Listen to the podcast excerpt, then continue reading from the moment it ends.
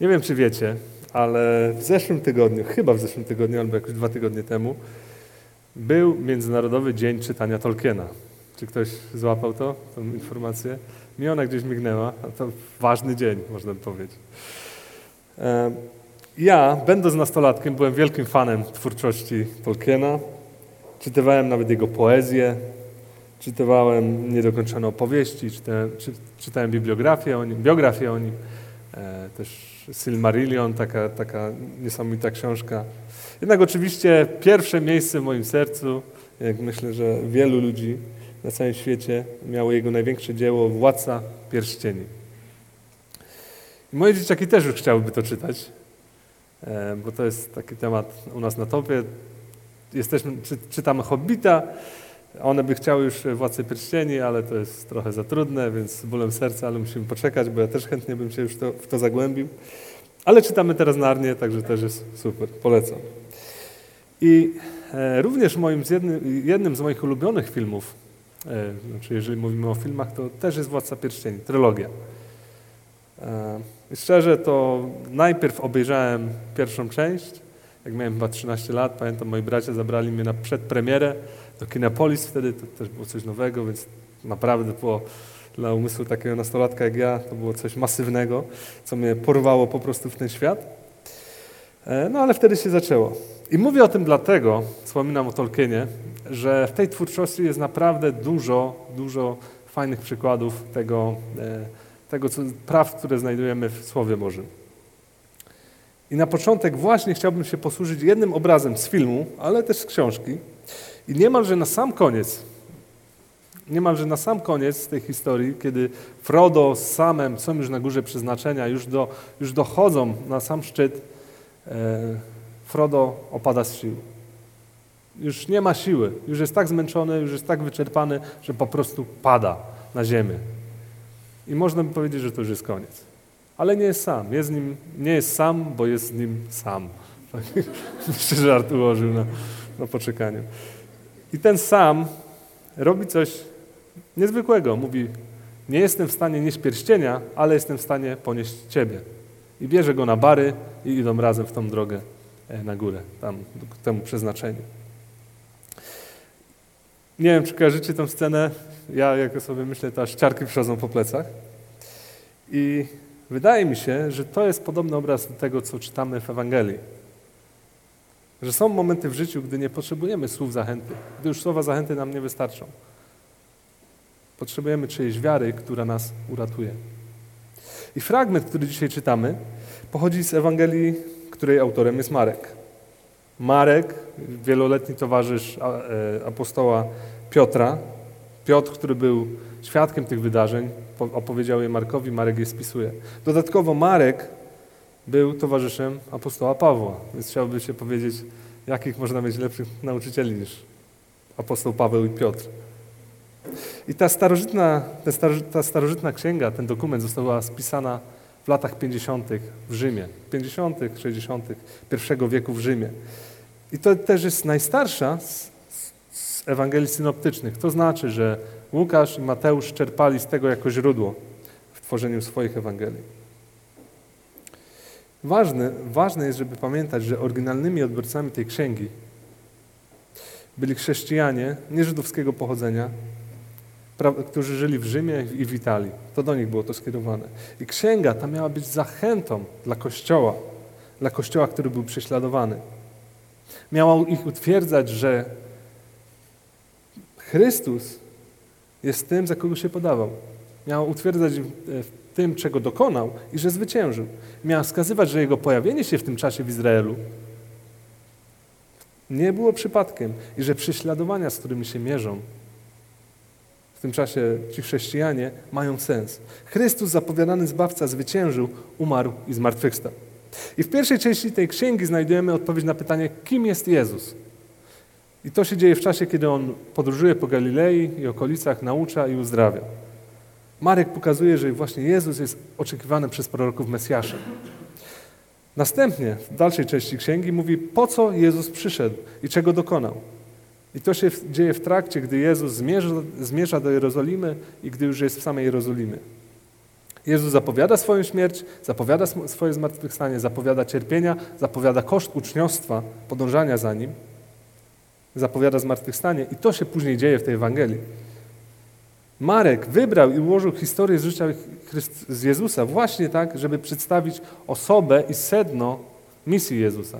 Niekoniecznie w porządku chronologicznym, jak to się wszystko wydarzyło.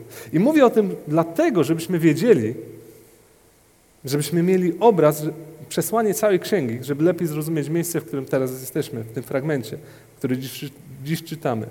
I ten fragment mówi nam o tym, że jesteśmy prawie na samym początku służby Jezusa w Galilei. E, przedtem było zwiastowanie i chrzest Jana, później Jezus powołuje uczniów, wyrzuca ducha nieczystego, uzdrawia teściową Piotra i oczyszcza trędowatego. I wszystko to wskazuje na Jego boskość, na Jego moc. I ten fragment, który dzisiaj czytamy, w tym fragmencie dochodzi do pierwszej interakcji, można powiedzieć, Jezus, Jezusa z faryzeuszami, czy z uczonymi w Piśmie. I później te tarcia będą się nasilać, co ostatecznie doprowadzi do śmierci Jezusa na krzyżu. I teraz chciałbym już zanurzyć się w ten tekst. We wstępie tej historii widzimy, że Jezus ponownie wchodzi do Kafarnaum, naucza, są tłumy ludzi. Dał się poznać, dał poznać swoją moc, że leczy, naucza, troszczy się, pomaga. Jest znany, przez co dużo ludzi przychodzi go słuchać. I rozwinięcie akcji przynosi nam obraz przyjaciół, którzy przynoszą swojego chorego przyjaciela. Nie mogą się dostać do Jezusa, więc go spuszczają przez dach. Kulminacją tej historii jest Jezus, który widzi ich wiarę i mówi do tego chorego, że przebaczone są jego grzechy. Wtedy faryzeusze czy uczeni w piśmie mówią, są oburzeni w sercu. Jezus wie, co oni myślą, konfrontuje ich, pyta, co jest łatwiejsze i uzdrawia tego człowieka. Na koniec widzimy zdumienie ludzi i wychwalanie Boga. I wydaje mi się, że ta scena z tym, z tym spuszczaniem paralityka przez dach w naszej kulturze jest dosyć znana, Znamy ją, kojarzymy, pewnie ludzie na, sporo ludzi na ulicy też by ją kojarzyło, ale wydaje mi się, że przez to, może, przez to, że jesteśmy z nią oswojeni, być może umykają nam pewne wątki. I dlatego dzisiaj chciałbym powiedzieć o trzech, mm, o trzech rzeczach, które są ważne, które tutaj widzę i które są ze sobą powiązane. Temat wiary, i na to spojrzymy patrząc na przyjaciół i y, tych uczonych. Temat przebaczenia grzechów i tego, kim ostatecznie jest Syn Człowieczy. I postaram się znaleźć główne przesłanie tego fragmentu i zastosowanie z tego dla nas dzisiaj. I ja, szczerze powiedziawszy, zawsze miałem problem z tym fragmentem. Nie rozumiałem i nie bardzo mi się podobała ta myśl, która jest tutaj przedstawiona, że Jezus patrzy na wiarę przyjaciół i mówi: Twoje grzechy są przebaczone. Jak to jest? Nasza wiara może kogoś zbawić? Czy przez naszą wiarę, przez nasze działania ktoś może zostać oczyszczony? No to, to się kłóci z całym nauczaniem Słowa Bożego. Dlatego chciałbym od tego rozpocząć. Jeżeli spojrzymy na tamtą sytuację z perspektywy tego człowieka sparaliżowanego, być może on już stracił nadzieję. Być może nie widział szans na poprawę swojej sytuacji. Być może spotykał się z wieloma uzdrowicielami, ale żaden mu nie pomógł. Nie widział sensu, może był pogodzony ze swoim stanem. Miał dosyć upokorzeń po prostu tak żeby go zanosili, żeby ktoś coś robił nad nim. Jednak może jeden, a może kilku z tych przyjaciół było świadkami albo słyszało o Jezusie. Było świadkami tego, co On robił. I mieli nadzieję. Może powiedzieli do tego człowieka, słuchaj, jest nadzieja, pojawił się Jezus, On naprawdę coś czyni cuda, może, może coś zmienić. A może ten sparaliżowany mówi, chłopaki, dajcie mi spokój, ja już nie chcę tego. Już, już nie ma szans, po frytkach. Nie dał się przekonać. Ale być może jego przyjaciele kochali go tak bardzo, że stwierdzili, że to jest prawdziwa szansa. Usłyszeli, że Jezus znowu jest w mieście, więc może rano przyszli i po prostu wzięli za fraki tego człowieka i go przynieśli do, do tego domu, gdzie był Jezus. Przychodzą, patrzą, kolejny problem. Tłum ludzi nie ma jak tam się dostać. No i być może zastanawiali się, no to może trzeba poczekać, może wieczorem będzie czas, jak będzie wychodził, wtedy go zagadamy. Ale może myśleli, no nie, no wtedy może być dużo ludzi znowu, może on gdzieś ucieknie albo coś. Musimy działać teraz, póki jest okazja. Patrzą, drabina, dom, dach. Wysłali może jednego tam na górę, zobaczył, dach się da rozsunąć. Patrzył, mówi, chodźcie. Weszli, wciągają tego człowieka, rozsuwają dach i spuszczają go na dół. Jest, udało się, jest przed Jezusem. Udało się. I być może tak to wyglądało, a być może nie. Liczy się jednak to, że Jezus, przez którego przed którego twarz spuszczone tego człowieka, patrzy na tych przyjaciół, dostrzega ich wiarę, która była widoczna w działaniu, w ich poświęceniu, w ich, w ich desperacji. Wiara, która sprowadziła tego chorego przed oblicze Jezusa. Wtedy Jezus mówi te słowa: Przebaczone są Twoje grzechy. I tutaj kojarzy mi się historia, którą ostatnio słyszałem od Kuby, e, który tam siedzi za konsoletą. I myślę, że wielu z nas ma podobne historie. I otóż dziś obecna tutaj Natalia, która czytała ten fragment, żona Kuby, jakiś czas temu, czytając Słowo Boże, zaczęła dostrzegać, czy Bóg zaczął w niej działać, zaczęła dostrzegać potrzebę nawrócenia. I zaczęła mówić, rozmawiać ze swoim narzeczonym, wtedy z Kubą, wysyłać mu jakieś filmiki, mówiła o potrzebie znalezienia ludzi, którzy wierzą w jakiegoś kościoła, chciała z nim rozmawiać o tej wierze. On w tamtym momencie był temu wrogi. I doszło do momentu, w którym nawet powiedział jej, żeby dała mu spokój, gdzie, gdzie ich relacja zawisła na, na, na włosku z tego powodu, że już prawie się rozstali. Jednakże ostatecznie jej postawa, staranie przyprowadziła go do Chrystusa, do opamiętania, do wiary i do Kościoła. Wiara Natalii w to, że oni potrzebują Chrystusa, że oni potrzebują ratunku, doprowadziła ich do tego ratunku, do Chrystusa i do odpuszczenia grzechów, jakie w nim znaleźli. I wierzę, że w, ten, w tym fragmencie również to widzimy. Odpuszczenie grzechów tego człowieka nie bierze się z tego, że ci ludzie mieli jakiś poziom wybitnej wiary, weszli na jakiś stopień. Ale dzięki ich wierze ten człowiek został skonfrontowany z Jezusem. Jego stan został obnażony. I wierzę, że nastąpił moment, w którym on uwierzył, że Jezus jest tym, za kogo się podaje. I dlatego został uratowany. Zgodnie ze słowami z Ewangelii Jana, gdzie Jezus mówi, ja jestem drogą, prawdą i życiem. I nikt nie przychodzi do Ojca jak tylko przeze mnie. I wiara tych ludzi była prawdziwa. Była żywa i objawiła się w działaniu i doprowadziła przyjaciela do Jezusa i to go uratowało. I myślę, że to jest takie praktyczne pytanie, które przed nami stawia ten tekst. Tym, czy nasza wiara w tym kontekście kogoś ocaliła? Czy przez to, że wiemy, w kogo wierzymy, w co wierzymy, to kim jest, jest Chrystus, że jest ratownikiem, że jest lekarzem, że jest Panem, że jest życiem, chcemy głosić Go ludziom? Czy rzeczywiście dokładamy starań, żeby głosić to Słowo Boże? Czy robimy wszystko, żeby głosić ratunek dla naszych gubionych przyjaciół, rodziny, poznaniaków, którzy tak bardzo tego potrzebują, mimo że nie chcą tego przyznać? Czy jesteśmy z drugiej strony, patrząc na Kościół, patrząc na nas, czy jesteśmy gotowi siebie wspierać, poświęcić czas i energię, czasem sporo tego czasu i sporo tej energii, żeby wesprzeć tych, którzy się gorzej mają, którzy mają trudności zdrowotne, finansowe, psychiczne. Może ktoś ma kryzys w wierze. Czy jesteśmy czasem w stanie wziąć kogoś za fraki, przysłowiowo, i razem z nim trwać w modlitwie, szukać Bożej zachęty, Bożej obecności, po prostu trwać w Chrystusie, w tych trudnościach, jakie przeżywa. Ja jestem zachęcony obrazem tych przyjaciół, które tutaj widzę. Ale wracając do tej historii, Jezus mówi, przebaczone są Twoje grzechy. I my z naszej perspektywy chrześcijańskiej powiemy, hurra, udało się. Ale patrząc tak szczerze na tą historię, trzeba powiedzieć wyraźny stop. Ci ludzie, którzy go tam nieśli, prawdopodobnie nie chcieli takich słów usłyszeć. Oni mieli inny cel, w którym nieśli tam Jezusa. Oni chcieli zobaczyć uzdrowienie. Chcieli zobaczyć, jak ten człowiek wstaje, bo to robił Jezus. Więc dlaczego Jezus mówi o grzechach?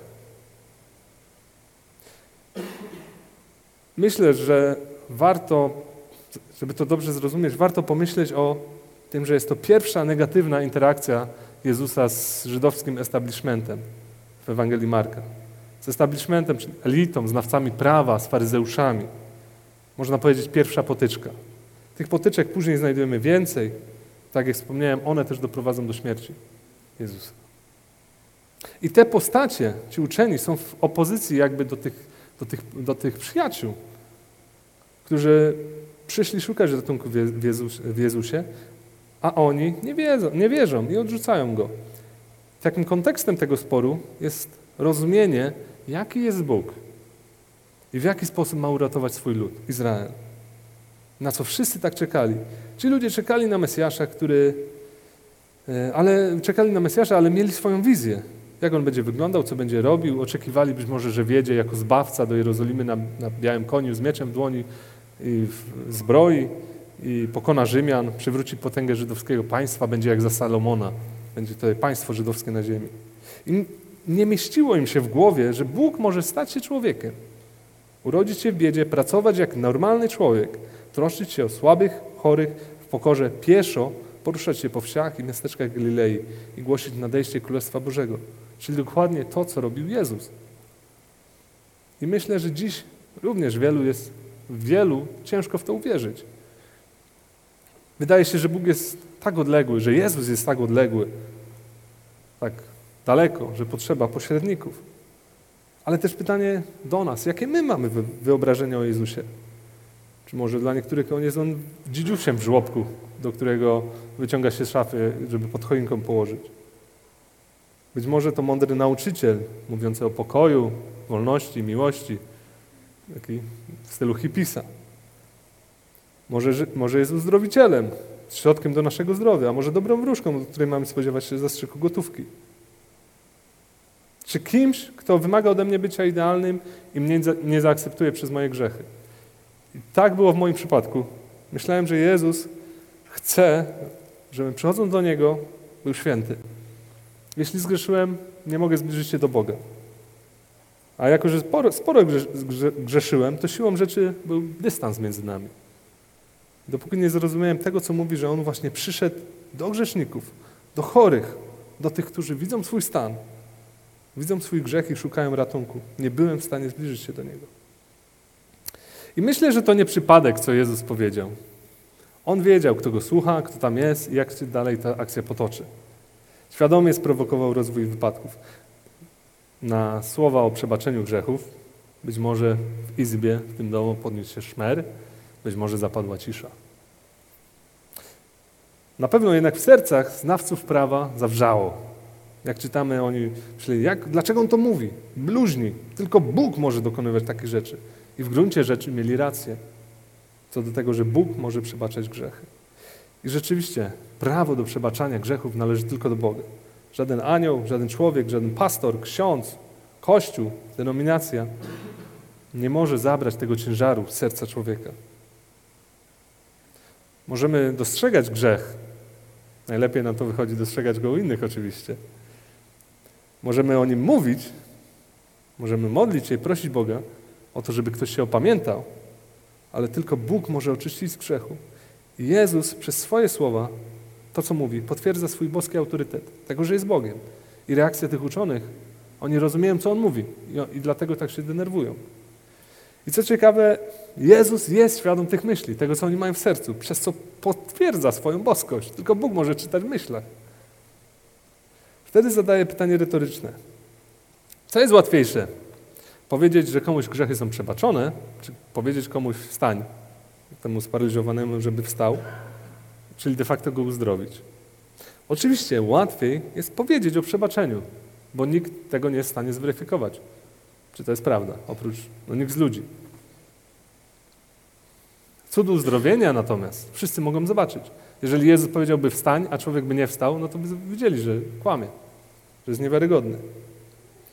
I kiedy ludzie sobie to uświadamiają, tą prawdę, Jezus mówi, że, mówi im, że Syn Człowieczy, jak sam siebie nazywa, ma władzę odpuszczać grzechy i swoim słowem wtedy uzdrawia tego człowieka.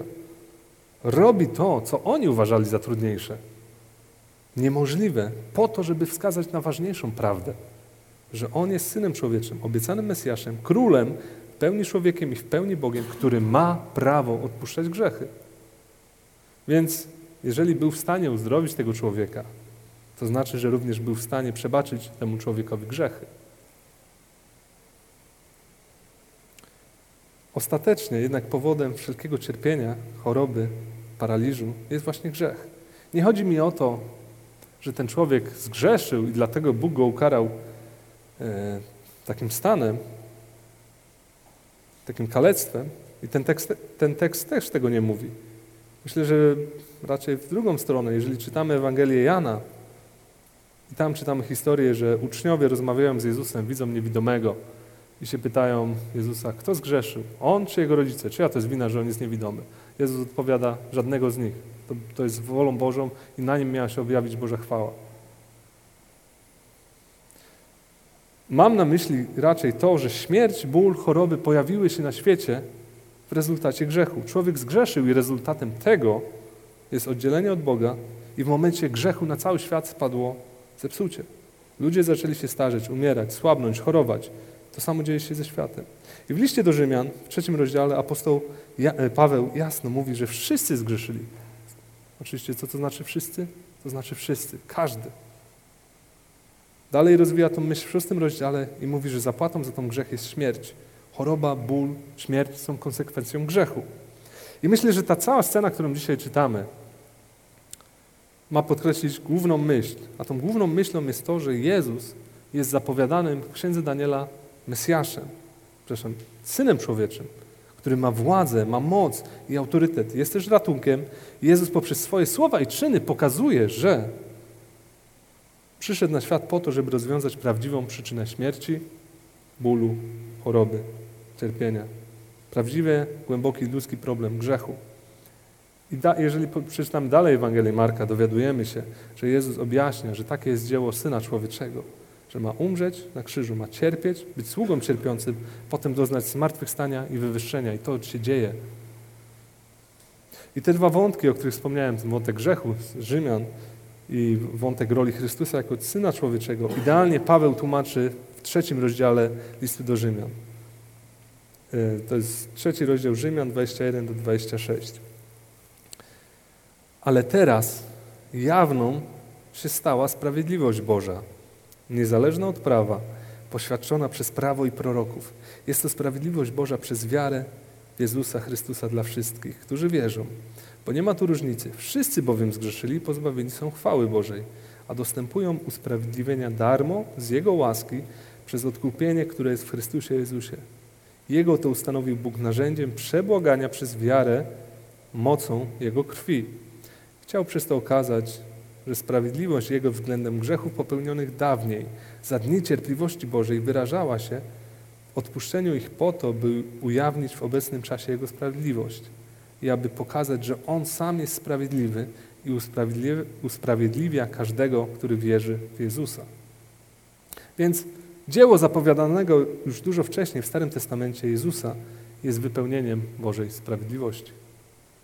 Boża sprawiedliwość, która mówi, że zapłatą za grzech jest śmierć, która mówi, że wszyscy zgrzeszyli i że wszyscy powinni umrzeć. Mówi też, że jeden jest ratunek w wierze w dzieło Jezusa, który jako Syn Człowieczy, umiłowany, umiłowany Syn Boży, Bóg, który stał się człowiekiem, zapowiadany Mesjasz, został ukrzyżowany za nas.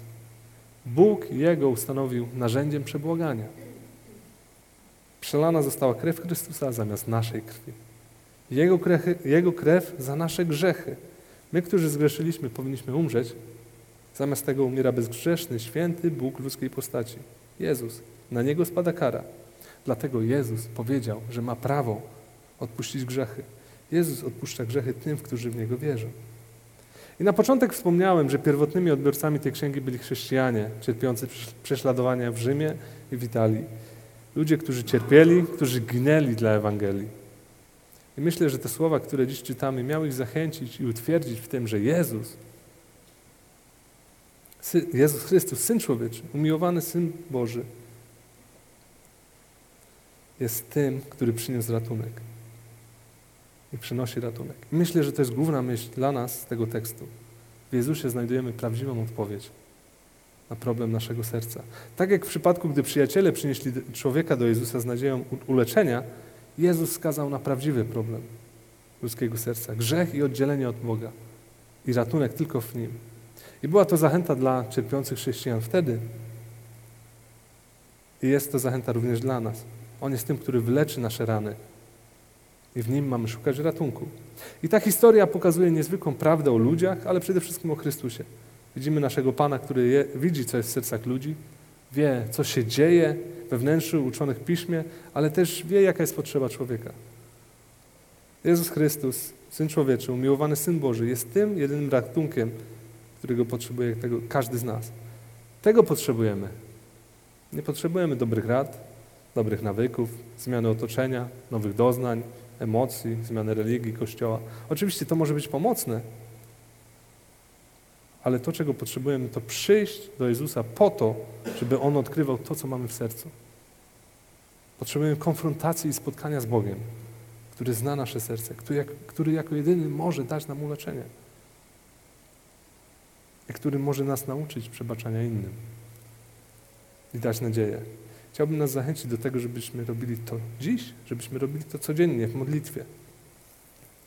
I tak myślę, że nie zawsze łatwo jest zastanowić się nad swoją postawą, tym, kim ja jestem, jak żyję i porównać się z ludźmi dookoła Jezusa. Nie, nie, nie zawsze możemy to zrobić, czytając Słowo Boże, ale dzisiaj wydaje mi się, że możemy spróbować porównać się z tymi postaciami, które tam występują.